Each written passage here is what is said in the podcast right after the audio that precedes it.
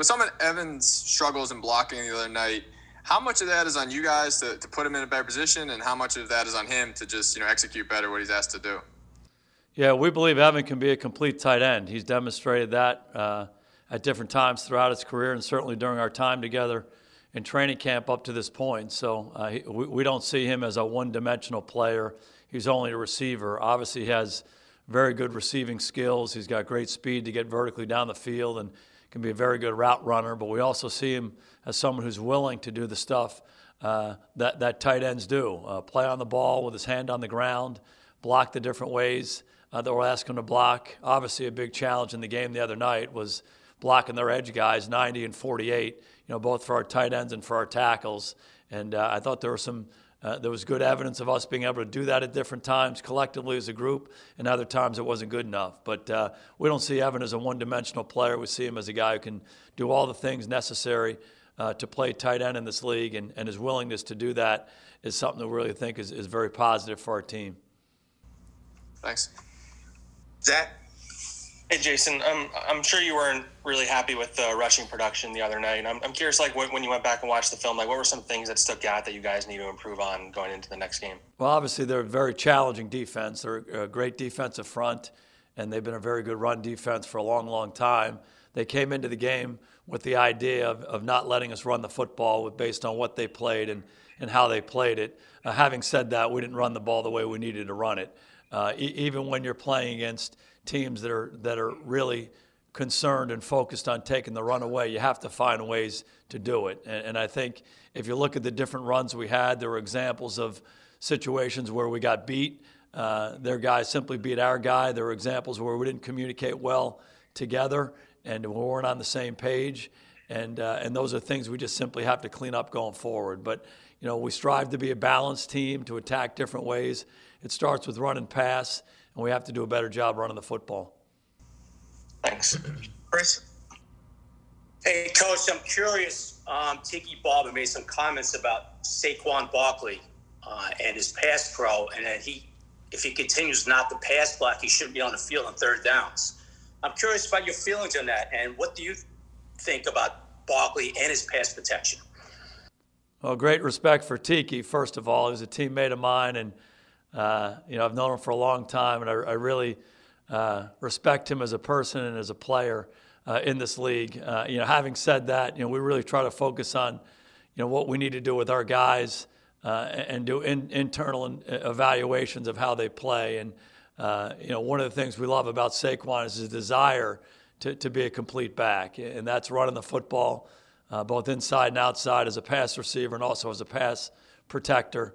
Uh, having said that, he can improve in all areas, and, and, and, that's something that we like so much about him is his desire to come in and get better and strive to be a complete back. So uh, there was some examples of him blocking well in the passing game the other night. There were some examples of him not, uh, you know, blocking as well as he needs to, and he knows that. Uh, we're working on that. We're trying to get him better in that area, uh, but we love his approach. Uh, we love his desire to be a complete back, and that's going to help him and our team going forward. Thank you, Coach. Ralph? Hey, Jason. Um, I assume that you're not worried about Saquon Barkley. Obviously, you know there's a lot of talent there.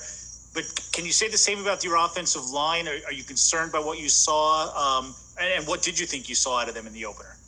You know, it, there's no question there's a challenge for our whole football team to, to, to you know, get our team to the next level. And, and that applies to every aspect of it, every unit uh, you know, on our team and, and all the position groups within that, and really all aspects of our running uh, of our offense. So uh, we want to run the ball better uh, than we did. Everybody's got a piece of that, uh, you know, from the coaching staff uh, to each individual player to the different position groups. we're all a part of that thing. And you know what you do is you go back and you look at when it was good. There were a couple, three snaps where we did run the ball well in the game. There were many more where we didn't run the ball well enough and, and you look for reasons as to why that's the case. Uh, you know, obviously, it's it's a new mix of players up front. We have to do a better job communicating. There's some young players who haven't played very much before. They have to learn and grow from their experiences. You know, what we love about those guys is their approach is outstanding, and, and they've been very coachable right from the start. And uh, there's no better coaching and learning opportunity than a game. And so you come out of that game and you say, okay, what was positive?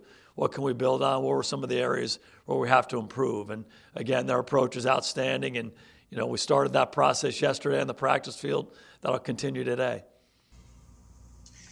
We got time for two more. Dunleavy and Lombardo. Dunleavy.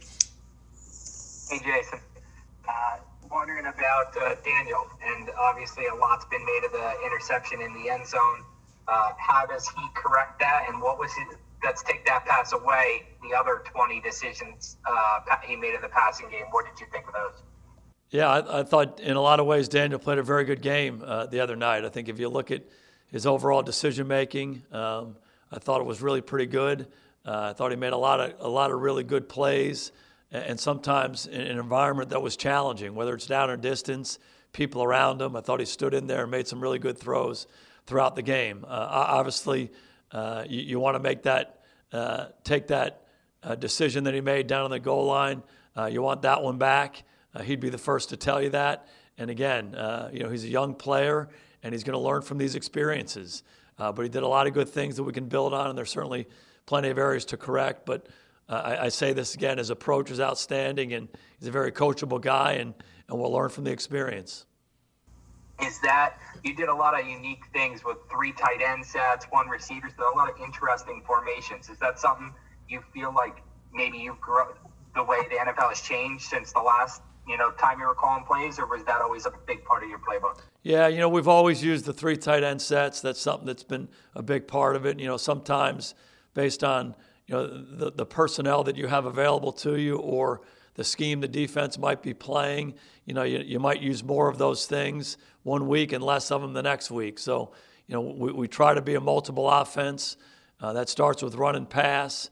Uh, it goes to personnel groupings and, uh, you know, how you use formations and motions and tempo and all of those kinds of things. So you try to do what's best for your team, playing to the strengths of your team you know, maybe trying to neutralize some of the weaknesses you might have, and similarly trying to attack, you know, the, the, the weaknesses of the opponent and, and neutralize their strengths.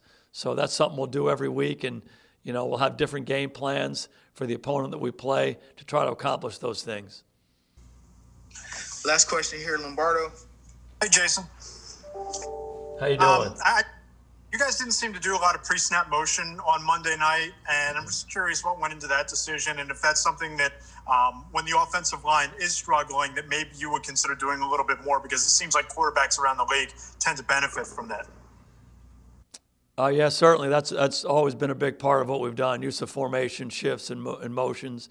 We also use tempo, and uh, we used a lot of tempo in the game. There was a lot of no huddle. I don't know if you could you could figure that out you know, watching it on TV. But uh, that was a big part of it. So when you're doing that, you know, you might be in the shifts in motion world a little bit less than you typically would be if you were coming out of the huddle.